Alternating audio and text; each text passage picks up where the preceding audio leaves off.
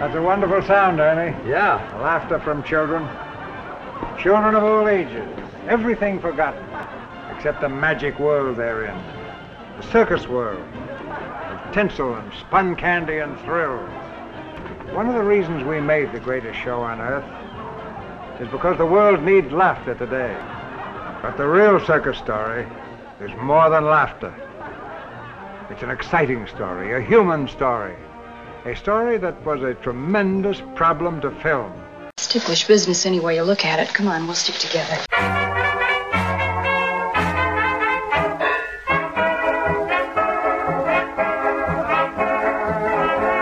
Hello, everyone, and welcome to Ticklish Business. I'm Kristen, joined as always by Samantha. And this week, the Oscars have come and gone, and we decided what better way to celebrate the Oscars that have ended by looking at an Oscar ceremony from the past. And we decided to go with a really, really controversial Oscar year, 1952, and talking about the 1952 Cecil B. DeMille Best Picture winner, The Greatest Show on Earth. We have a fantastic guest to help us talk about that, Michael Schulman, author of the book Oscar Wars, A History of Hollywood in Gold, Sweat, and Tears. Michael, how are you? I'm great. Thanks for having me. Before we talk to Michael about the greatest show on earth, we'd like to briefly remind everyone that if you haven't checked out our Patreon at patreon.com slash ticklishbiz, you should. We are only a couple dollars shy of hitting our goal to talk about 1976's Gable and Lombard. And you know you want to hear me talk about why we would cast James Brolin to play Clark Gable. We also do a lot of additional bonus pods, including doubled features, looking at remakes. I just recorded a really fun episode looking at the dueling versions of Sabrina and based on a true podcast looking at biopics and true crime. We also give out regular care packages of DVDs and other gifts and let you guess on an episode. You might have heard our patron Jacob Haller talking with us on our last episode. That's at patreon.com slash ticklishbiz. And don't forget, my book is now out. But have you read the book 52 Literary Gems that inspired our favorite movies? Please consider ordering that wherever you get books. And our new Redbubble store has some fabulous art, all designed by Samantha Ellis herself, featuring your favorite stars. Our popular Makoko mugs are also there, as well as our Gene Kelly asswork image that is all the rage. You can find that at redbubble.com slash people slash ticklish biz. Let's start talking about the greatest show on earth. It is an incredibly long movie. I don't want an incredibly long episode, but Michael, you are the Oscars expert here as far as Samantha and I are concerned. Can you talk a little bit about why you wanted to write your book, Oscar Wars? Yeah, well, I've always been a big Oscar enthusiast.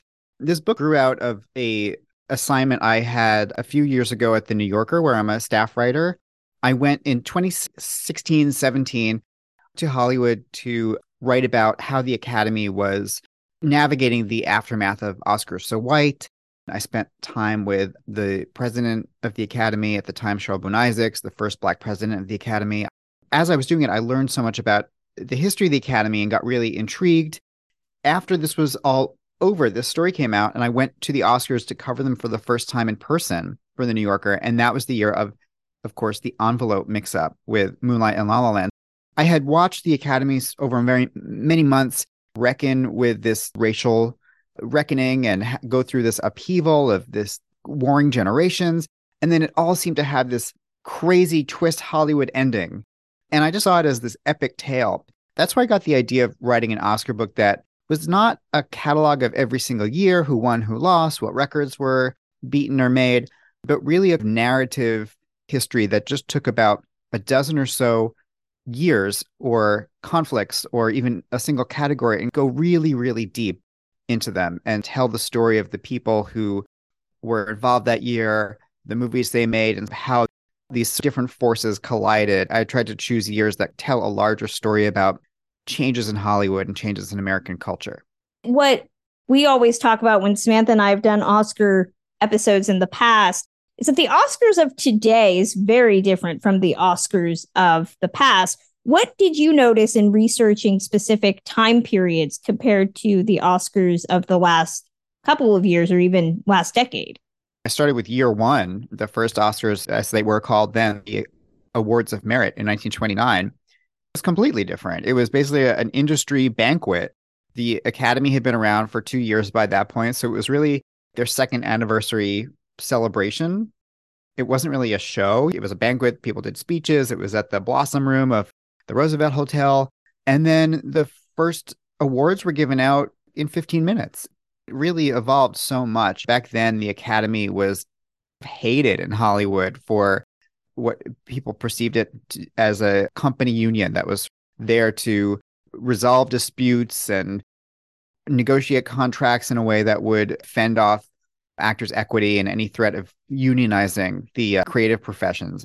Now, I write about how in the 30s, there was this war between the Academy and the guilds like SAG as they came into being. The Oscars in their current form really took so many years to take shape. It wasn't until actually 1953 the awards we are going to talk about those were the first televised awards the idea that the oscars became a big tv extravaganza began essentially this year in 1953 and it makes so much sense too once we start talking about the fact that this movie really is an advertisement for so many different things whether that's Mhm. actually going to the movies or going to a Ringling Brothers circus. This movie is so much PR for Ringling Brothers. oh It yeah is- it's basically sponcon isn't it it truly is.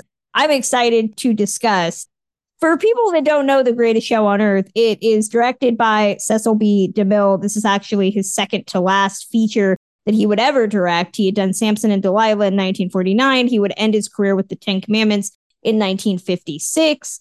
It's got a pretty decent script credited to Frederick M. Frank, Barre Lyndon, and Theodore St. John. Frederick Frank was actually decent screenwriter. He had worked on Samson and Delilah with Cecil B. DeMille. He would also work on the Ten Commandments. He would do a lot of television after this. Barre Lyndon was a screenwriter that had also worked starting around the late 1930s.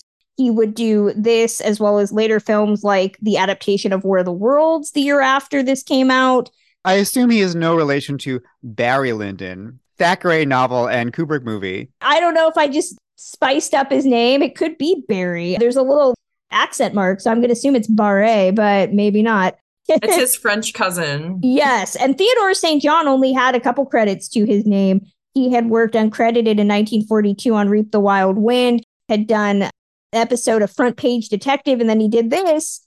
And then his last credit was for 1953's Fort Algiers. So I'm not really sure what each screenwriter brought to this film, but there are so many things that are in this film that we got to talk about it. Charlton Heston plays the appropriately named Brad Braden, who is the overseer of the Ringling Brothers Barnum and Bailey Circus. He's all circus, as everybody says. His one love is the circus. He says to Betty Hutton, who plays the trapeze artist, that under the big sky, he certainly loves her, but under the big top, it's all about the circus. that's a real barry lyndon gem there Yes. Betty Hutton plays Holly, the trapeze artist who wants to be center ring in both reality and in Brad's heart. Cornel Wilde plays the great Sebastian, the cocky other trapeze artist. Gloria Grahame plays, appropriately enough, Angel, who travels exclusively by elephant trunk. And don't forget James Stewart as Buttons the Clown. I want a t shirt, Samantha. This might be worth designing that just says James Stewart as Buttons the Clown. I don't know what I expected with this film. I will say I had heard of this movie so early into my classic film journey. This movie really goes down in history as why did it win Best Picture? Nobody knows. Nobody has any idea. It doesn't make any sense. oh i know i know we'll get there. There's to a it lot of We theories, we're going to get into that. Yes, I exactly. know. And now that I've seen it and read about it, I know too. But from the outside, that's the question everyone seems to be asking. There are so many people in this movie that I love. I mean, of course, Jimmy Stewart being one of them. This is a really stacked cast. I have Betty Hutton, who I've always really admired. This is the feather in her cap when it comes to her filmography. You know what? I'm going to defend her. I'm going to defend her. Dorothy Lamour, who I absolutely love. She doesn't have a ton of screen time. The ladies are so stacked in this movie, and Gloria Grahame, complicated as she may be. I said we wanted to do an Oscar show. You suggested we do this movie, and I thought you were crazy. I was like, wait, 1952? Greatest show on earth? You're going to make me watch a two and a half hour Cecil B. DeMille opus? No. Actually, really glad you made me watch this because it is so bad in so many ways, and yet it is ridiculously watchable. There's a really great Roger Ebert quote that sums up this movie so perfectly. Oh no, it's from Leonard Maltin. Leonard Maltin said that, quote, like most of DeMille's movies, this may not be art, but it's hugely enjoyable.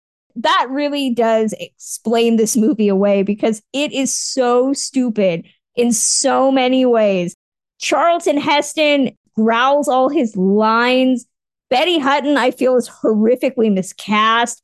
Cornel Wilde, Cornel Wilde's costumes, he comes out for his first trapeze act full Riddler. Jimmy Stewart's backstory, I kept saying his mother comes to visit him. I'm like, is he on the run because he's gay? There has to be a following for this. Jimmy Stewart, I feel, is the only one who gets the assignment. He does the entire movie in clown makeup.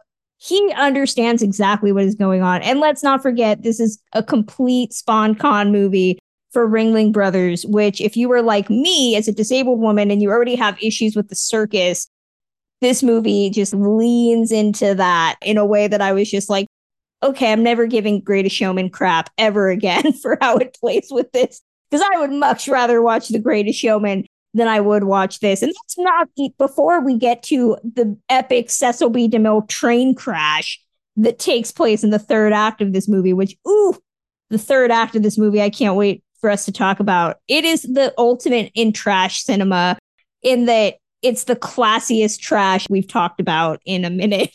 Michael, what was your background with this movie prior to looking at the Oscars through the lens you're looking at them with? To be honest, I had never watched this movie from beginning to end until this week. I feel like I had gotten bits and pieces of it. I had been thinking about it lately because it plays a very important role in The Fabelmans, and inspired the child Steven Spielberg to recreate the train crash a million times in his parents' garage and become a filmmaker. But I had not seen it. I did have some background with Ringling Brothers Barnum and Bailey Circus. I asked my mother today, didn't I go to see that when I was a kid? And she said, yes. You were about four years old. Your grandparents brought you. I grew up in New York City, so it must have been at Madison Square Garden. They were so excited to bring their first grandchild to Barnum and Bailey Circus. And then they came back and said, We don't know if he, he liked it because he basically sat there completely stone faced the entire time.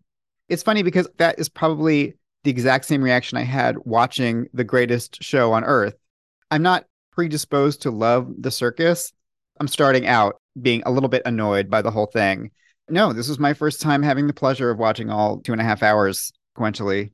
The circus and I are very fraught, even before the whole how do I look at it as a disabled person, knowing the circus has a history of exploiting the disabled.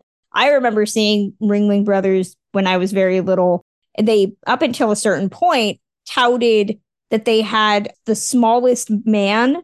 That was their mm. claim to fame. They had the littlest little person of all time. I very distinctly remember seeing him and screaming I was already short and compact as part of my disability. Seeing someone smaller than me, I was like, wait, what? And then you realize as you get older how they tout and exploit. So watching this movie where they have a lot of real Barnum and Bailey performers, including several little people, one of whom they just proceed to throw around like he's a dog. I was just like, please stop hurling that human around. I'm very concerned about his back. That's not even him climbing on a horse. He does bareback riding at one point. It's just Jimmy Stewart hanging out with him. He grabs him and throws him over his shoulder. I'm like, stop, stop it with the human. It's killing me. I also felt somewhat bad for the animals too. All these elephants who have to parade yeah. around in a conga line. That's essentially what ended up closing Barnum and Bailey. The exploitation of humans was not what damn them. It was the PR associated with the animal abuse and the animal exploitation that got them forced to close. Watching those big orchestrated elephant scenes where they are very deliberately presenting these animals as part of the family. There's a whole opening sequence where Charlton Heston is going through talking to all of the different animal trainers about the animals. Give that one some chicken soup and make sure their temperature is right. They're deliberately selling that we care about the animals. So when you watch those elephant sequences where the trainer has what I'm assuming is a cattle prod, but it's low to the camera and you're not really seeing what they're doing to entice the animal to act. It's really hard to get out of the corporate PR element. It's like watching movies that say we thank the LAPD or the military industrial complex today. It's really hard to get away from the fact that Ringling Brothers had such a huge factor in this to the point where I read somewhere that this was necessary PR for them because in 1944 they had actually had a circus fire that killed 167 people. In this movie, when they have deliberate discussions about the fireproof tents, that is PR to tell audiences that the tents can no longer catch on fire because that had already happened. Oh boy. To live in Florida, and I actually lived about 15 minutes from Sarasota. So it was really interesting reading through all the different filming locations. I had been to all of these places. I definitely felt a little bit skewed when I was younger because going to the circus, that was really the first time I had seen a lot of those exotic animals, as I'm sure was the case for a lot of people, especially back in the 50s. Now, of course, it's extremely unsettling to watch when you say exactly what they went through. It's horrible, but I still think of myself as a kid. And even as a kid, I would say the circus still had at least a little bit of its reputation left now a lot of the information's being spread about what's really going on. Now they even have the holographic elephants in the circus. I'm struck by is reading reviews of this movie when it came out. It's numerous critics talking about how the movie shows the glamour of the circus, which I was a little struck by. And I don't know if that's because I grew up in the 90s where we had carny jokes all the time. The circus was never really considered glamorous. Nobody was wanting to run away with the circus like they used to back in the day. The circus was more creepy, not sophisticated. I don't know. Maybe in the 50s, the circus was considered the equivalent of fine dining.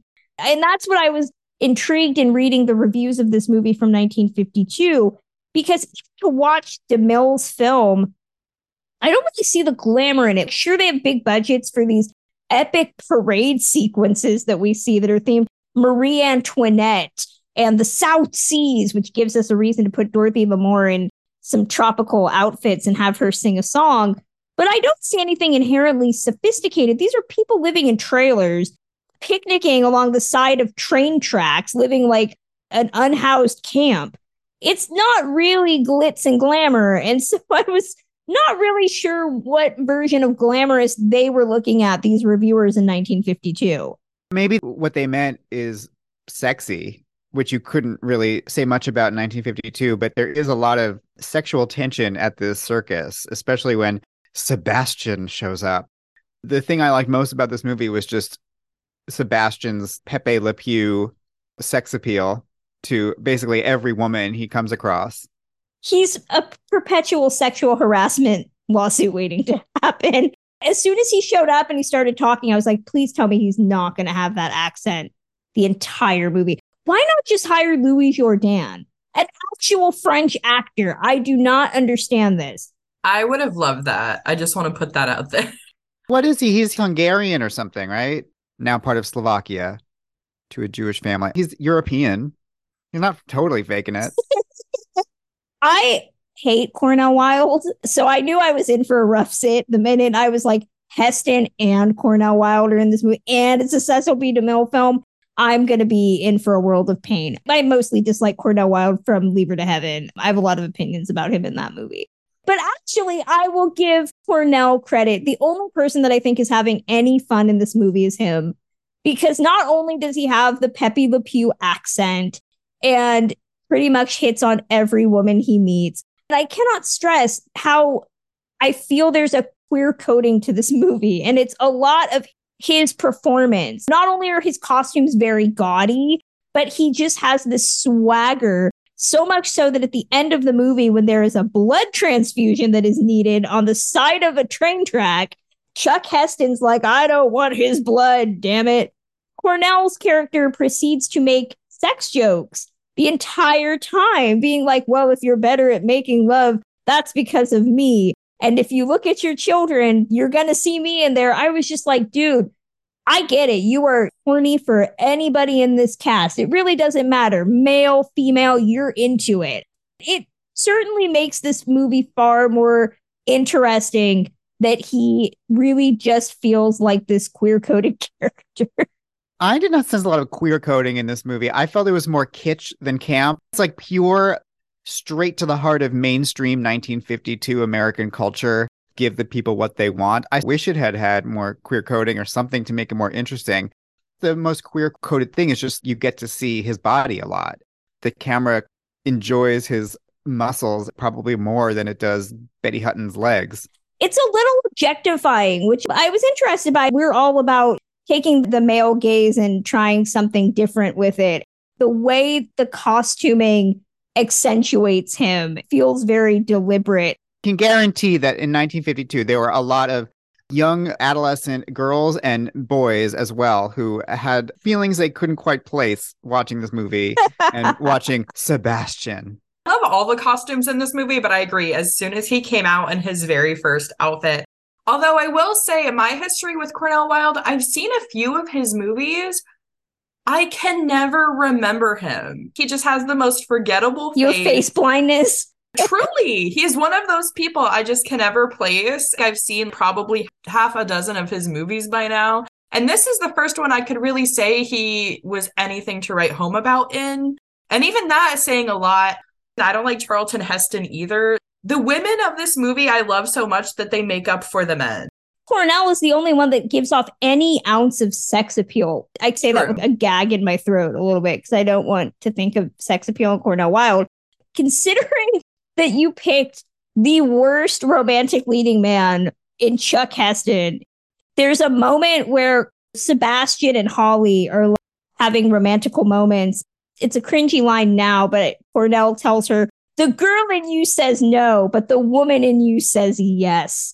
That's disturbing, but I'd much rather hear it come out of his mouth than Charlton Heston's mouth because Charlton Heston's character is supposed to be the character that we want to see end up with somebody. All of the women in this movie are DTF for him. And I'm not really understanding what they're seeing that I am not poor Gloria Grahame spends the entire movie just sniping at Betty Hutton's character, being like, You need to treat him right. Brad deserves better than you. And she just wants to pack his pipe and make him coffee. And I'm sitting here thinking, Girls, you are both beautiful women. What is Brad offering you as a person? What is he bringing to a relationship other than the Chuck Heston grimace that he has plastered to his face. He has absolutely no sexual chemistry with certainly Betty Hutton, who he winds up with. He just seems asexual. All of his lines are just in the exact same tone of voice, him saying some version of, I just care about the big top. That's all I care about. This circus, this circus is all I care about. It's like, okay, great. So why would anyone want to date you? But since you bring up that pipeline, we should shout out, in my opinion, the two cringiest lines in the whole movie. One is when Gloria Grahame is fixing him his pipe and he says something like, I didn't know a woman could fill a pipe. What? And then the other one is earlier when he's the one who says that the circus is running in the black. He's telling the company the circus is running in the black. And then I believe it's Gloria Grahame who says, You mean we all have to play in blackface? Yeah. Ooh. Yeah, that one didn't strike so well. Charlton Heston is one of my grandmother's favorite actors. she gifted me her trove of Charlton Heston items. I could never jive with him. He's one of those people, Gregory Peck, I always say, I love everything but his voice. Charlton Heston, I only like his voice. Of course, you can tell which side of the political spectrum somebody's on by whether they like Charlton Heston or not.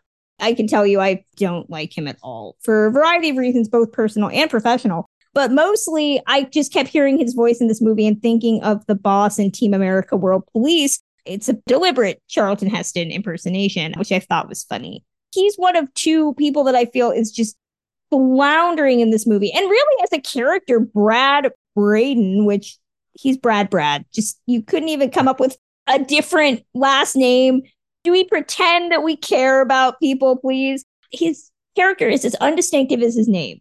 He is completely one dimensional. He loves the circus so much so that I wanted to turn into Pee Wee Herman and just be like, well, then why did you marry it? We'll have to take this circus from his cold, dead hand. That too. There's nothing to him as a character. He just really, really, really loves the circus. So much so that I've never seen this in any other type of movie where in the midway point, when the woman that he has been romancing or whatever passes for romance in his world decides to abandon him and go over to the other guy, it's really not a loss. Guy was just like, okay, that makes sense. There's no foundation laid. There's no chemistry. I don't really mind that Betty Hutton isn't with him anymore because he didn't act particularly interested in her. When Gloria Grahame starts forcing herself on him, genuinely, I was unclear if he had ended up with either one of them or none of them. I would have been completely fine because the film isn't particularly interested in him ending up with anybody. It's tissue thin, the idea that these people should be together. And the, the fact is that Betty Hutton's character seems genuinely to care for and have the incredible hots for Sebastian. So after a while, I just felt like, okay, then they should be together. I'm not particularly invested in her getting over Sebastian so she can get back with Brad, Charlton Heston. They don't seem to have any interest in each other, really, at the end of the day. And yet the movie has decided that Sebastian is the wrong man for her. She's destined to be with Brad at the end. Fine, I guess. I just wanted her to have a fun time with Sebastian because he seemed like a good roll in the hay. I would rather her be with Sebastian for a little while than end up with Brad. They keep emphasizing throughout the whole movie they're both flyers, they're both trapeze artists, and one can't understand that unless they are that. So Brad doesn't understand what it feels like because he's not up in the air. Okay, cool. You found a man that understands you. Why would you force yourself on a man that clearly doesn't care and has no interest in anything else other than the circus?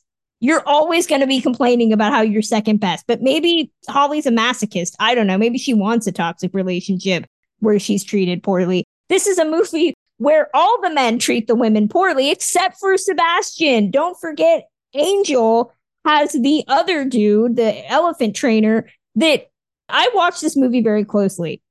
They are not in a relationship before this, right? She's telling him, We are not together. I do not want you we are not dating. He's that guy that's like, no, but we're together.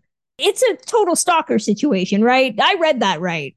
I will say the sequence that I thought was the most interesting, kind of the best thing in the movie was when Betty Hutton and Cornel Wilde are trying to one up each other with their trapeze acts. It is a really interesting metaphor for the sexual chemistry between yeah. them. And I do feel like there is something just about them doing things with their bodies that are increasingly risky and, and impossible. That being this subtext of the stunts they're doing at the circus in front of everyone got a little bit of heat to it. To be honest, that's why they were the only couple I really was rooting for because they seem to have this very unique way of communicating, which is through trapeze that's my favorite scene as well. Not only for that, which I love reading into, but also aside from a couple of shots of green screen in that scene, a lot of it feels very genuine. And I know 50s special effects only go so far, but for the most part, we do know that Cecil B. DeMille wanted all of his actors to learn at least a little bit of the act that they were trying to show on screen. So Betty Hutton worked really hard and Cornel Wilde, I'm sure, worked really hard despite being afraid of heights to make a scene like that work. And it really does work. Betty Hutton, she at least learned how to work on the single bar. And Cornel Wilde also tried very hard, even though he was terrified of heights. Those are the moments where the death defying Cecil B. DeMille-ness of the movie shines. Like what you're hearing? Then consider supporting Ticklish Business via Patreon. We host two additional bonus shows and special series like Six Weeks with the Thin Man, give out free merch, allow you to guest on an episode, and more. You can check it out at patreon.com slash ticklishbiz. And if you want to take Ticklish Biz home with you, consider buying something from our Redbubble shop. You can find our holiday Gene and Judy Makoko mugs, or get our newest design devoted to Gene Kelly's ahem, assets in an American in Paris on a variety of objects. It's at redbubble.com slash people slash ticklishbiz. Now back to the show. And it's few and far between because I don't think we're stressing enough. The green screen in here is really bad. Maybe it's because of HD televisions and we're able to see things. And it's for innocuous moments in some scenes where they're just looking at a crowd and it's clearly green screen. There was one scene with Betty Hutton and Jimmy Stewart where the long shots were fine, but the close ups of the same exact scene were green screen and it didn't make any sense. Those couple of moments of green screen during that trapeze scene definitely ruin it. There's just so much unneeded use of it. Also, while we're talking about the aesthetics of the movie, even in talking about these romantic pairings as much, we're dancing around what I would consider the main problem with this movie, which is that over and over and over, and it just grinds to a halt so that we can just watch the circus. And so much of it is a pageant. There's that thing that's actually a pageant where they're just walking out in different crazy costumes. They call out the Disney characters, and then you see people come out Yeah. dressed as Mickey Mouse or there is no plot to it. There is no subtext. There's nothing except here is a filmed version of Ringling Brothers Barnum and Bailey Circus. Enjoy. That's probably something that was much more impactful if you were seeing this in some kind of Technicolor movie palace in 1952. What I could sense is the reason for the movie's existence was throughout the 50s, you get these gigantic Technicolor cinemascope extravaganzas to pull audiences away from television. But watching this movie on a laptop, as I did, and I'm sure watching it on television, watching on TCM or whatever, it really doesn't have that overwhelming spectacle to impress you just with images of the circus show. They show the map of this 10 week tour that they're doing, and it only comprises a little bit of the East Coast. And I'm wondering how much of it was because Ringling Brothers was a national thing. When I was growing up, it toured the entire US. I'm wondering if it also was this concept of the translation of Broadway theater to film. Well, most people can't go to the East Coast, so they can at least see it in a theater. One person we happen to know went to see it in the theater was Steven Spielberg. And I remember hearing an interview with him about the Fabelmans this past year, where he said that he didn't really know what a movie was. So when his parents brought him to see The Greatest Show on Earth, he thought he was going to the circus. It was this revelation to him that this is a movie. This is not really the circus. But I almost feel like he was right. This is supposed to be the next best thing to being able to go and see the circus live. And because it's a movie, it's trying to pull double duty. You have to create these really melodramatic, dramatic moments to keep two hours and 32 minutes moving. In a two hour and 32 minute movie about the circus, a lot of really messed up stuff happens. So much so that I'm just thinking a lot of the stuff that I would genuinely assume with carny culture doesn't happen. Instead, we get an obsessive guy who is ready to smush a woman's face with an elephant foot. The fact that the guys on the midway are like the mob and are willing to blow up a train in order to rob it. Let's not forget what happens to the great Sebastian. He, of course, falls, but it's not Burt Lancaster and Tony Curtis and trapeze. He ends up essentially disabling himself. So you have all of these big dramatic arcs for everything that honestly feel anathema to what you would expect to happen in a circus. It is a bizarre complaint to have, but I just kept thinking, God, a lot of stuff is happening in this one circus troupe. Chief among them also being the fact that Jimmy Stewart as what's his name? Buttons the clown. Buttons, oh, Buttons the clown. I'm sorry, but every time Buttons the clown was on screen, I just desperately wanted him to not be there anymore. I was so annoyed by Buttons the clown. And I don't know what I would have preferred because I found everyone in this movie annoying, but I especially just did not want to see Buttons. But of course, Buttons is on the run from the law because in his former life as a doctor, he mercy killed his wife. Do we even know why? What was going on with her? Nope. They just No, say he but- killed his wife, but she was dying anyway. Right. So he is this kind hearted murderer who is using his clown makeup as cover and hiding out in the circus, but the lawmen are hot in pursuit of him, eventually catch him in the act of giving a blood transfusion to Charlton Heston after the train crash.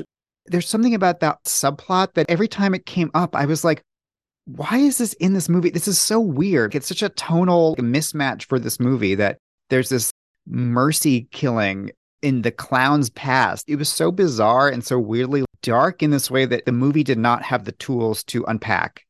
I wonder if it's a contribution from one of the three screenwriters specifically, because it does feel shoehorned into the plot so much so that we get regular returns to it. Polly finds a piece of newsprint that says, This doctor disappeared. And he said, You always kill the thing you love, which, by the way, that's a very common quote.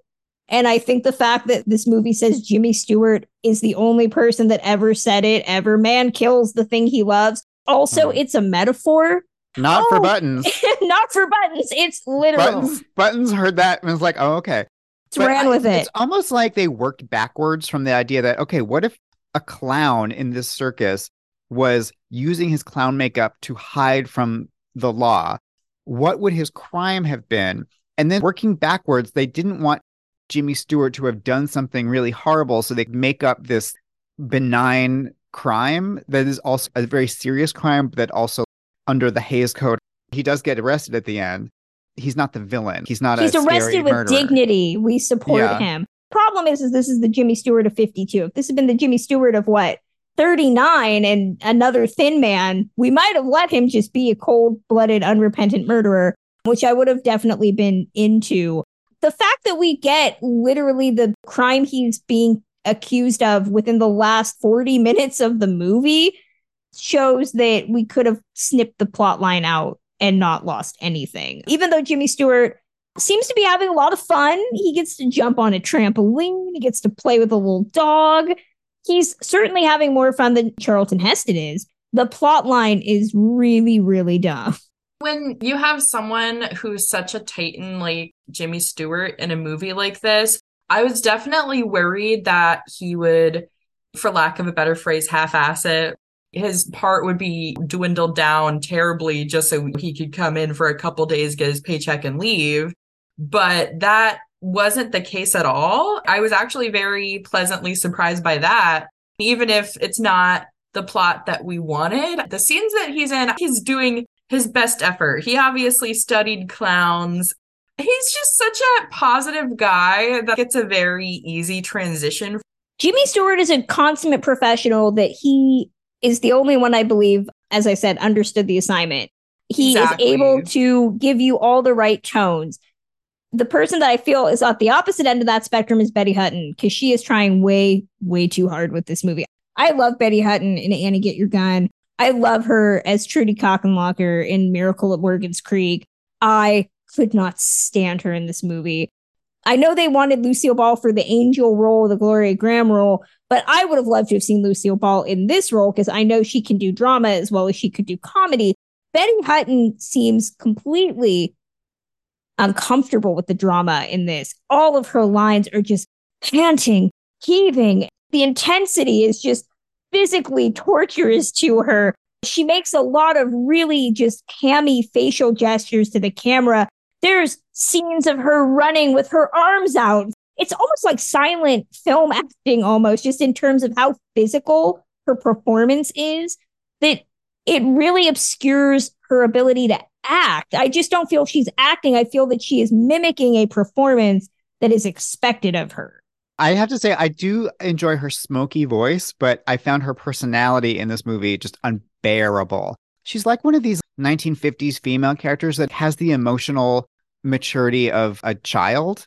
She's very easily excitable and runs around. Despite her lust for Sebastian, she was this emotionally regressive woman child who Yeah. happened to be really great at the trapeze. I do really admire that she was a career woman, though, and that she was very passionate about being front and center and building her act.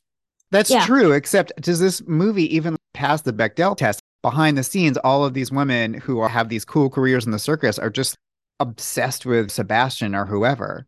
They're Um, very defined by the relationships. Gloria Grahame, her entire character arc has to do with a relationship in the sense that the guy is obsessed with her, is threatening her with physical violence every five minutes. She tries to find another relationship with, yes, a man that she is into, but you have to wonder how much of that desire is also a desire for protection. And then at the end of the movie, we're like, oh, well, you don't get him, but maybe she'll end up with Sebastian as a consolation prize. And that's not including all of the slut shaming that she gets from Betty Hutton that just keeps telling her, oh, well, you've been around the block and you've dated a lot of men. The only who I feel maybe isn't defined by a man is Phyllis, Dorothy Lamour's character. I would love to know what they offered her when they sat her down for this role. I know they said this was a different performance for her. She had been playing in the Road to movies. This allowed her to be comedic. This allowed her to not have to be anchored by two male co stars, but it is a nothing burger of a role. It is just her maybe making a couple one liners and getting to wear some pretty clothes and sing a song. But who is Phyllis?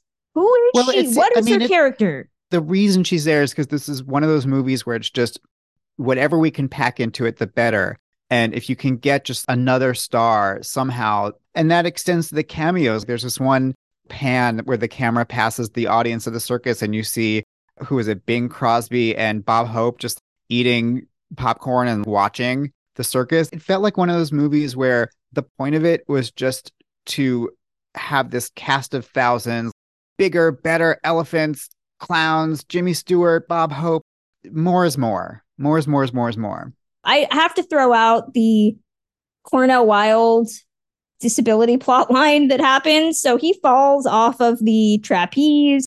He comes back and he's got a gnarled arm that he's got all contorted. He says he can't be on the trapeze anymore.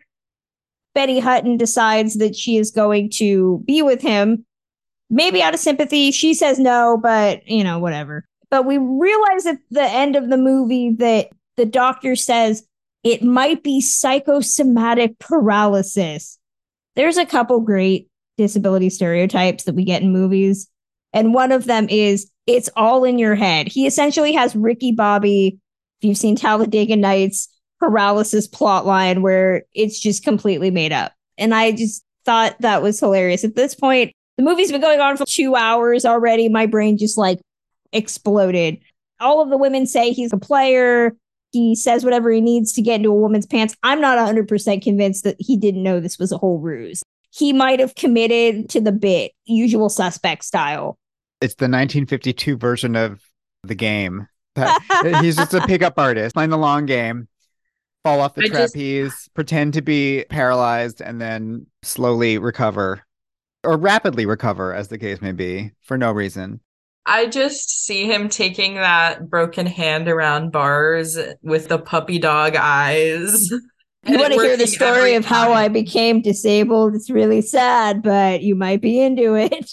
Let's get to the Oscars. This is often considered one of the most controversial Oscar wins of all time. This was the last time that a movie would win Best Picture without winning director and script till Gladiator? Gladiator or Chicago was one of the two You mean And- without winning either one of them? without winning either of those.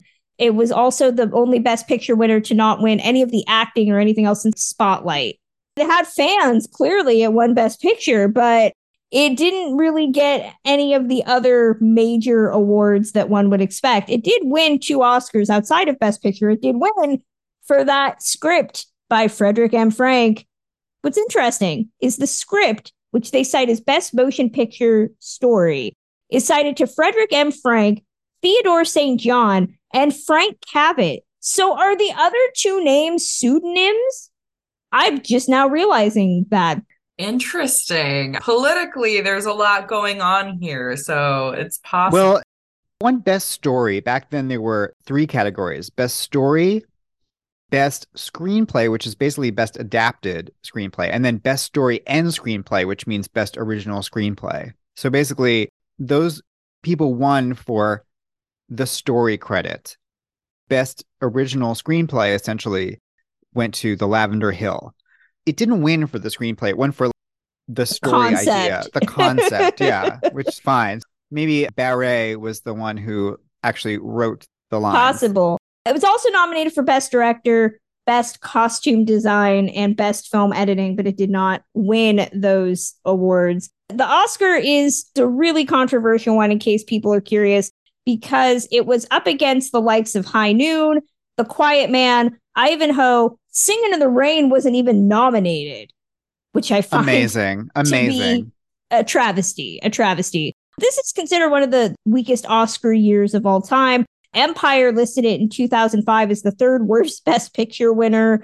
It was also listed by Time as among the 10 most controversial Best Picture races. And Premiere placed this film on its list of the 10 worst Oscar winners. It also is the second lowest spot on Rotten Tomatoes 2011 list of the 90 films to win Best Picture, ahead of only 1929's The Broadway Melody.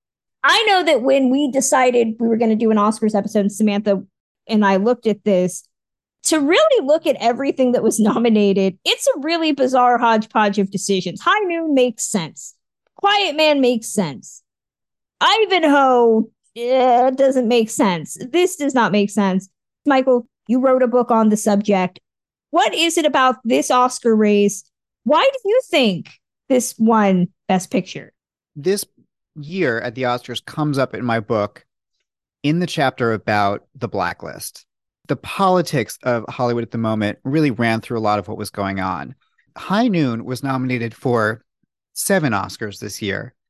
In my mind, is a far, far, far more deserving movie, pretty much a perfect movie. But here's what was happening. Noon was written by a man named Carl Foreman.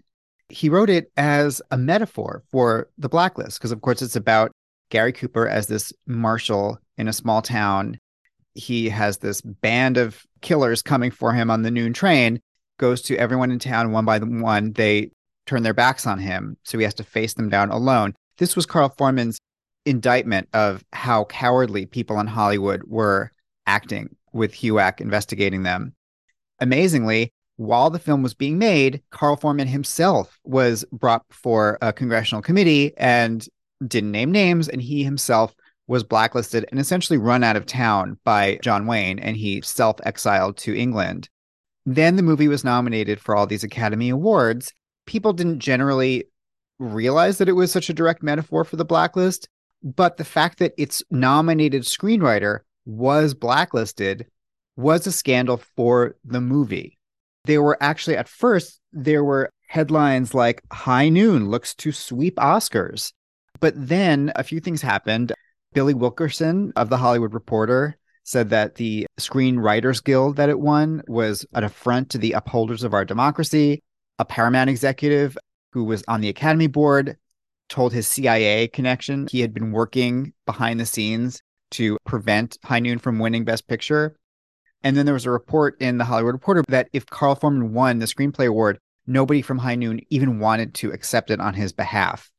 Years later, in his memoir, Stanley Kramer, who produced High Noon, wrote, I still believe High Noon was the best picture of 1952, but the political climate of the nation and the right wing campaigns against High Noon had enough effect to relegate it to an also ran status. I don't think that's the only reason that this movie won, but of course, Cecil B. DeMille was known as this arch conservative red baiter, and his politics very much fit the moment more than the politics of Carl Foreman, who wrote High Noon. It was also probably a legacy award for Cecil B. DeMille, but I don't think you can discount the blacklist politics behind it.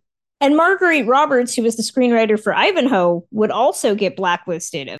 Gary Cooper won the Oscar for Best Actor for High Noon. He did not show up to accept it. John Wayne took it on his behalf. In case you need another reminder of how horrible John Wayne is. Anthony Quinn won for Best Supporting for Viva Zapata. He also did not show up for this. it's got to be a contentious ceremony on top of the fact it was the first to be televised.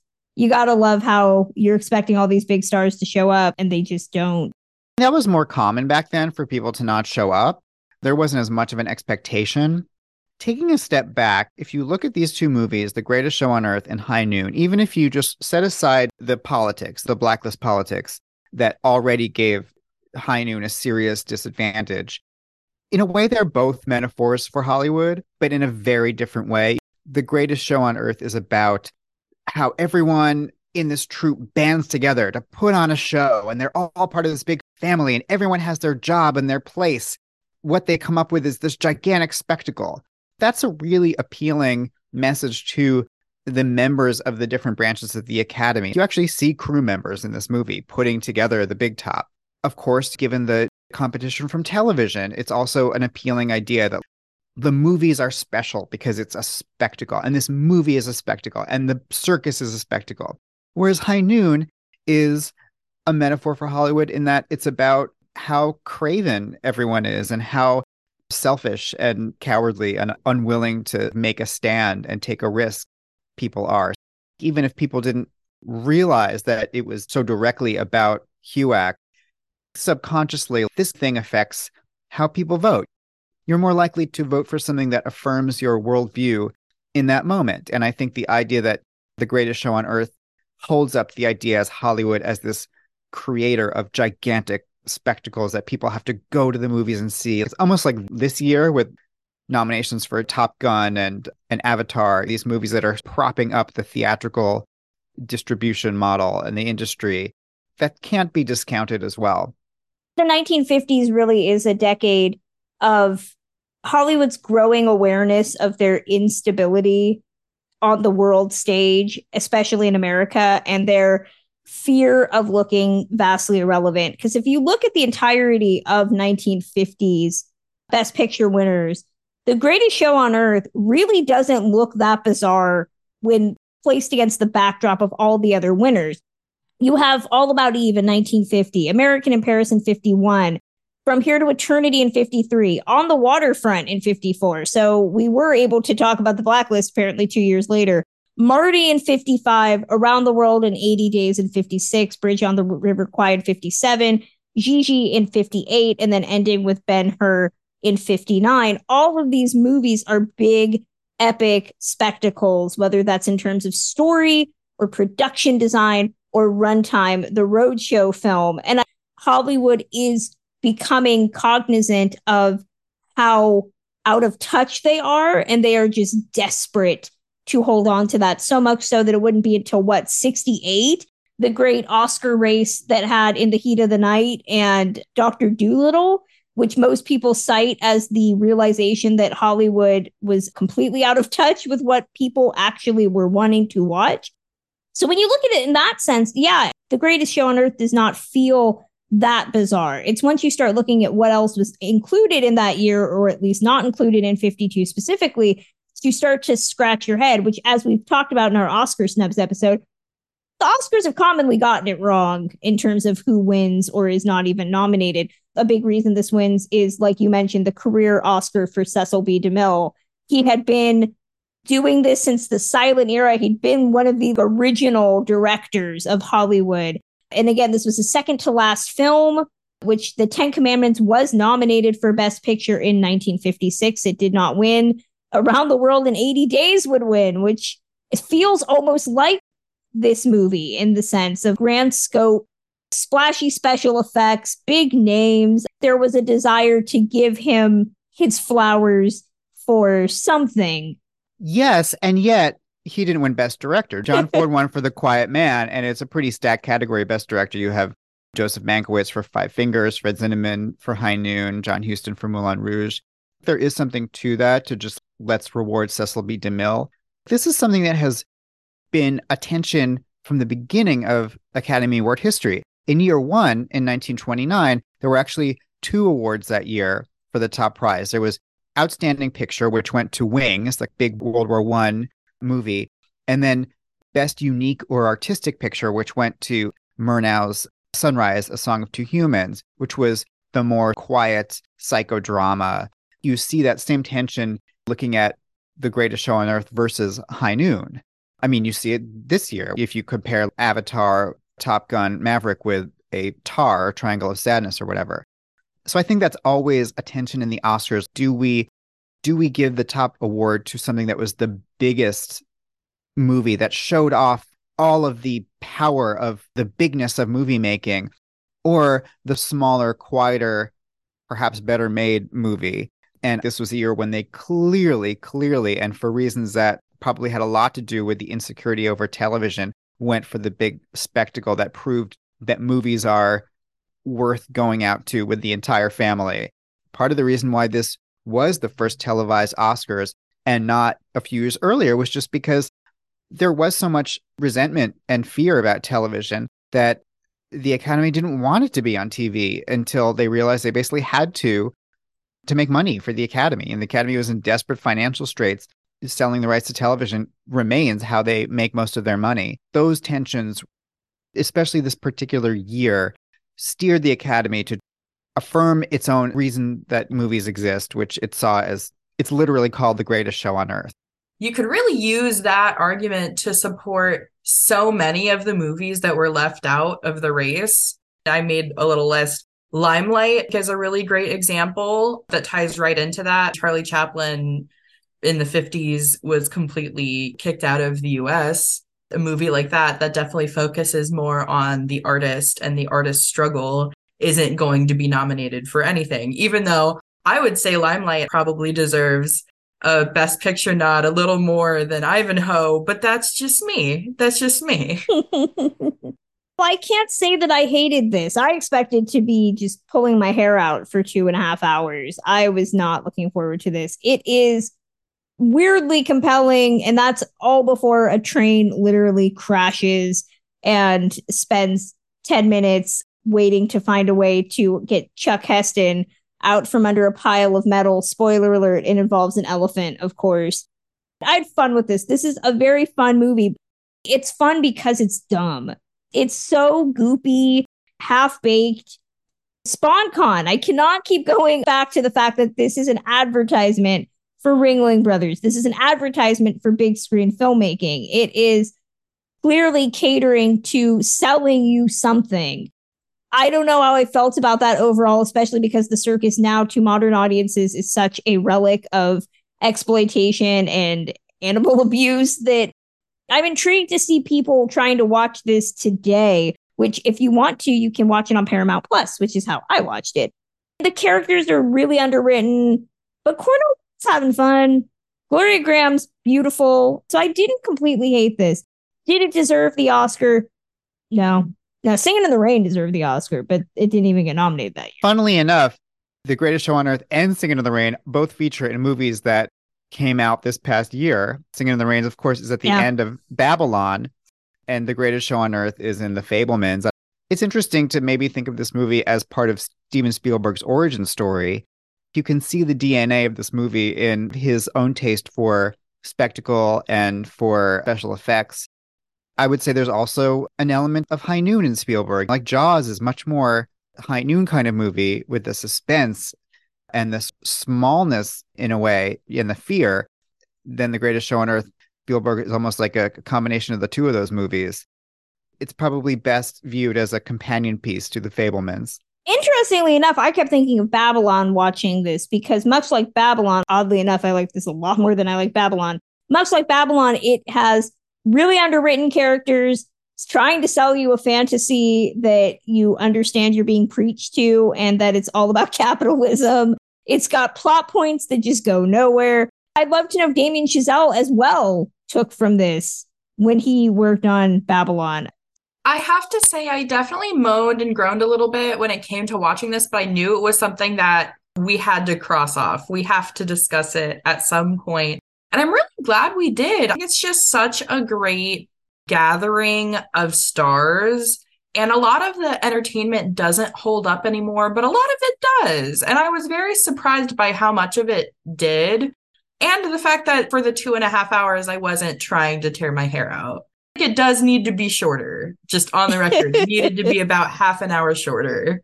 I never want to see or think about Buttons the Clown ever again. Samantha, we're making a Buttons the Clown shirt. This is Yes. what's up. I just need it to say, and Jimmy Stewart as Buttons the Clown, because that might be my favorite credit of all time. Just his credit. yes, because it, it acts like it's supposed to mean something significant, right? It's not just that it's Jimmy Stewart, but that he's playing freaking Buttons the Clown. The audience is supposed to say, oh, no, I was into having Jimmy Stewart in this already, but not as Buttons the Clown. Listeners, you can let us know about Buttons the Clown, the 1952 Oscar race, whatever you want. You can email that to us at ticklishbiz at gmail.com, or you can DM it to us on Twitter at ticklish underscore biz or Instagram at ticklish biz. That's going to close us out for today. We would love to thank Michael Schulman once again. His book, Oscar Wars, is definitely a must read. Michael, where are you online? Where can fans find out more about you and your book? Well, I'm on Twitter at MJ Schulman. My work is at The New Yorker, so newyorker.com. And Oscar Wars is wherever you get your books. That's going to close out Ticklish Business for today. You can listen to us on Apple Podcasts, Spotify, Stitcher, wherever you get your podcasts. Reviews matter. So leave us one on Apple Podcasts, five stars. You can follow us once again on Twitter at ticklish underscore biz, as well as on Facebook, Instagram, and our often ignored TikTok at ticklish biz. You can follow me at thewrap.com as well as on Twitter at journeys underscore film and Instagram at Kristen Lopez 88. Samantha Ellis, where are you online? You can mostly find me at Classic Film Geek on Twitter, but you can also find my blog posts at musingsofaClassicFilmAddict.com and my Cooking with the Stars posts over at ClassicMovieHub.com.